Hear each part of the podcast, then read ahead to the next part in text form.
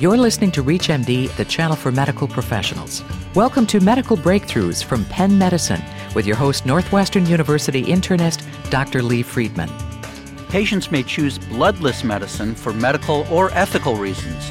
How safe and effective are bloodless procedures compared to more traditional approaches? Joining us to discuss bloodless stem cell transplant is Dr. Patricia Ford, Clinical Associate Professor of Medicine, Medical Director of the Center for Bloodless Medicine and Surgery, and Director of the Peripheral Stem Cell Program at Penn Medicine. Thanks for being with us, Dr. Ford. Thank you. My pleasure to share this information with you. Well, I'm excited to hear about this, and perhaps we could start right at the beginning. What is bloodless medicine, and what is the history of this? Well, the history really dates back to care of the Jehovah Witnesses, and there's certainly a population that, based on religious convictions, will not allow the transfusion of certain blood products. So, caring for Jehovah Witnesses, doctors were kind of then forced or challenged, I should say, to think about some alternatives that might be appropriate to allow them to go through any type of medical illness or any type of surgical procedure, simply doing it exactly the same without the use of blood products. So the history really was based on care of the Jehovah Witnesses. But as time went on, we've learned that there may be as many as 30% of blood transfusions in the United States that are given that may be unnecessary. Mm. So we really feel that some of these alternatives we use and some very, very simple strategies we'll go into would help all of our patients if not eliminate, certainly reduce unnecessary transfusions. Very interesting. So, this is kind of a term that applies to transfusion medicine and would be applicable in oncology situations, hematology, I imagine perioperative type of circumstances. Is that correct? You're absolutely right. And we've kind of expanded it now to using more of the terminology of best patient blood management so that it really gives the connotation that you can use this in every patient. And we're really hoping to promote best usage of blood products. And obviously, you mentioned the Jehovah's Witnesses. Are there other patients who choose this approach for particular reasons? Maybe not totally eliminate blood transfusion, but reduce the risk of infections or other complications by looking at some of the alternatives. So there are some patients that absolutely will never take a blood transfusion, even if it's deemed life threatening. But there's many other patients who are much more educated and want to look at some of the alternatives that could reduce their exposure to blood products. Do we have things for all elements of the blood, packed cells, white cells, platelets? What are our options here? A lot of our blood transfusions are done in the surgical patients, so I'll start there with that patient population. And what we, we were finding for our elective procedures is that many of our patients going in for the more common procedures, which have a large blood loss potential are orthopedic patients, um, cardiovascular patients. So there are some oncologic patients. Those are the big ones. And what we're finding is a large number of this patient population is older, coming in anemic, having some anemia, renal insufficiency, or anemia, chronic disease. For women, it's a little different. The big procedures done there are hysterectomies and some women's cesarean sections where you can lose a large amount of blood. And those women coming in anemic are very different. They're mostly iron deficient. So one thing we found is trying to identify early those patients for elective procedures that have anemia that we might be able to correct ahead of time. So a very important strategy is identifying preoperative anemia and diagnosing it and if possible correcting it before entering into surgery because one of the biggest risk factors for needing a perioperative transfusion is your pre-op hemoglobin. I should probably remember this, but what is the time frame that you need if you're going to be giving someone iron to see a meaningful increase in their hemoglobin and hematocrit? You can start to see an increase in reticulocytes and even the hemoglobin in about three to five days. On average, what I'm finding is that we can increase the hemoglobin about one gram per week. So we tend to have a target in our mind. For instance, if you're going into surgery, you'd like to have a normal hemoglobin, uh-huh. which is around 12 for women, a little higher for men. So we want to at least target a normal hemoglobin going in.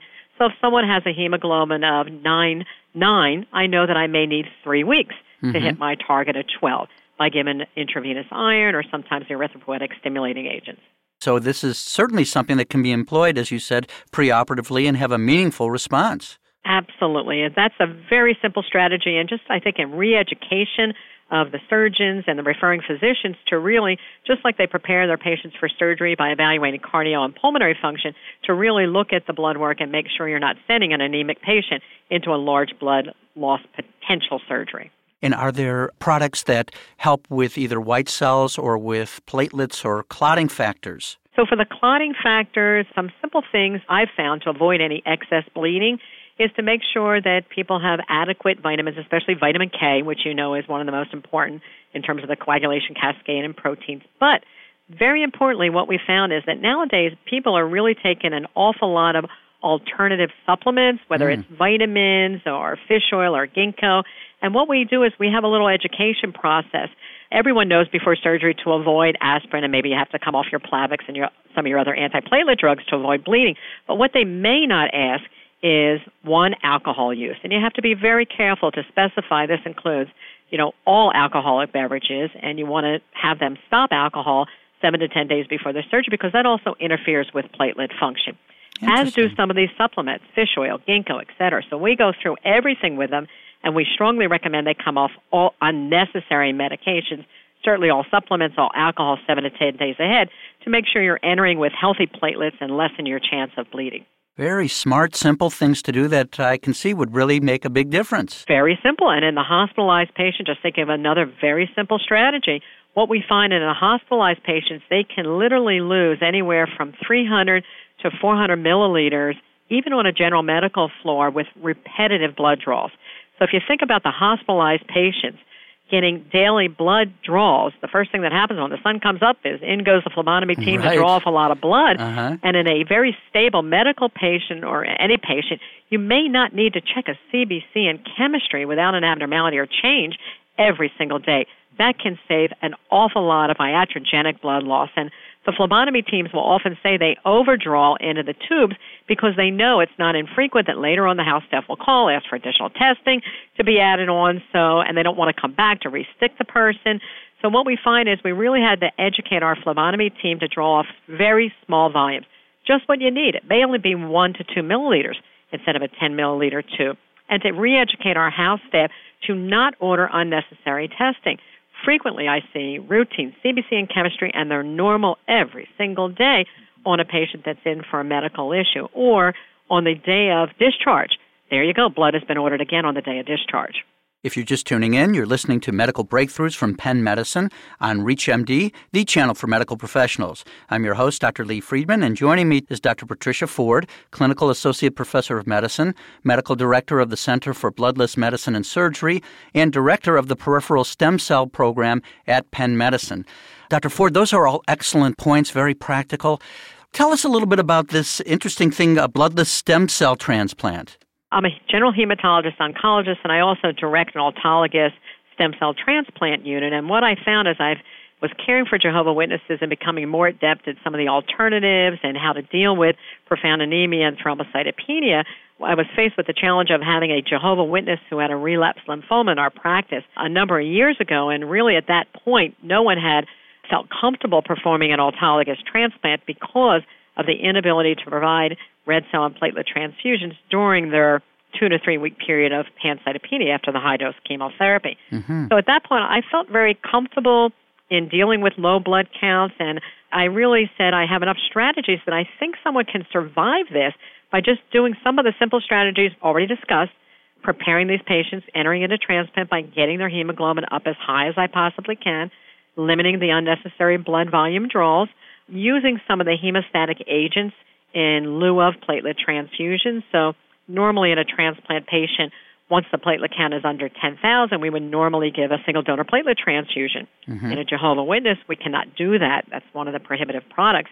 So then what I do once the platelet count starts getting low is I try to enhance hemostasis by utilizing simple things like vitamin K, aminocaproic acid, which is an antifibrinolytic, and I've actually found in the 100 patients that we've transplanted, I've had only one major bleeding complication in these profound thrombocytopenic patients by the simple use of other hemostatic agents. That's incredible. And I know our blood supply is relatively safe, but have you applied this in patients who are non Jehovah Witnesses? I have, and I'm at the point right now in those patients who will accept transfusions that we're only transfusing about one out of three of our transplant patients. And prior to my gaining some expertise in this, I was transfusing upwards to 90% of patients going through transplant. So a pretty profound reduction in the non bloodless patients also, which I think is a is a good thing if they're unnecessary transfusions. And you just have a lower threshold in these non Jehovah Witness patients for red cell transfusions? That is an absolute fourth strategy that, that is very simple, and we call it tolerance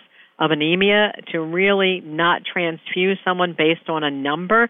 So I know even for myself, I was trained in transplant anytime the hemoglobin was under 8 to give two units of blood. So mm-hmm. the two mistakes there I've learned was number one, not every person with a hemoglobin under 8 is clinically in need of a blood transfusion. Red cells are designed to provide tissue oxygenation, not to be used as volume. Mm-hmm. So we keep our patients very euvolemic, we keep them on oxygen, and we decide when we feel they need a blood transfusion. And for some of these, they may have hemoglobins six or five before there's any signs of tachycardia or some sign telling us that we need to give a transfusion.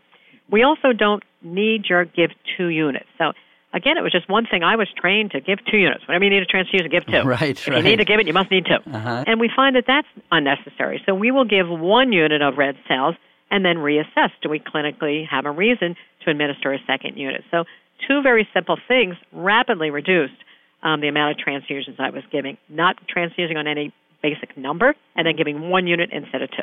And you mentioned the tachycardia. Are there other specific clinical things you look for that would indicate, hey, now's the time to give that unit of packed cells? Right. All the things we learned in terms of assessing tissue oxygenation, because as you know, there's not a good correlation necessarily between the pulse ox and what, how you're actually oxygenating tissues.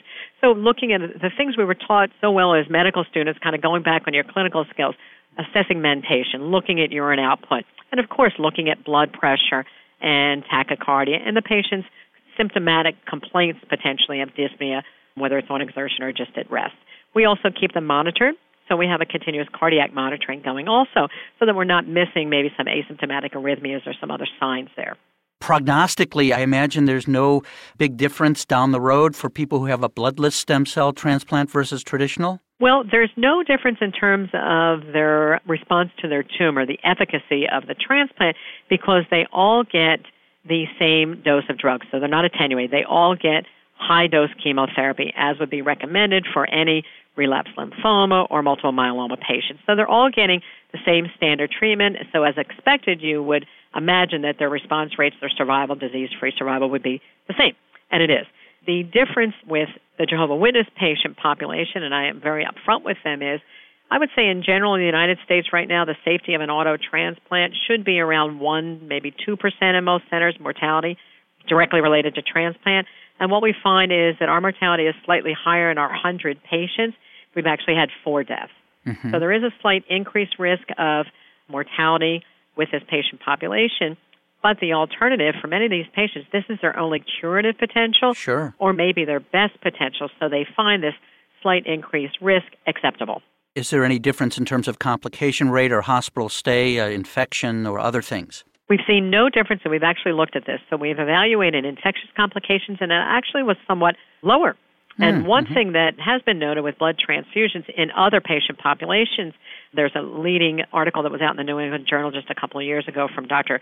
Colleen Koch on her cardiac patients looking at older versus newer blood products being given, and she did find a difference. So it seems like, A, patients who are transfused have an increased infectious risk. We think it may be part of the whole immunosuppressive aspect of getting this product because if you if you think about it, these are live cells, so it is an organ transplant at some level. These are live cells, and even though we try to leukoreduce our blood products, you do get some contaminating donor leukocytes, which are live and viable and account for things other than infectious risk and red cell products. That accounts for your transfusion related acute lung injury potentially, and we think may also alter the recipient's immune system and make them somewhat more acceptable to infections. So we have also seen in this population a slight decrease in infectious complications.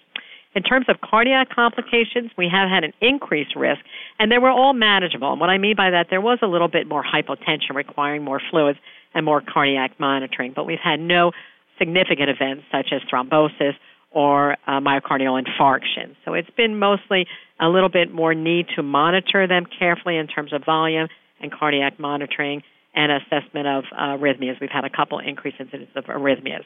Well, I very much want to thank Dr. Patricia Ford, who has outlined for us bloodless medicine.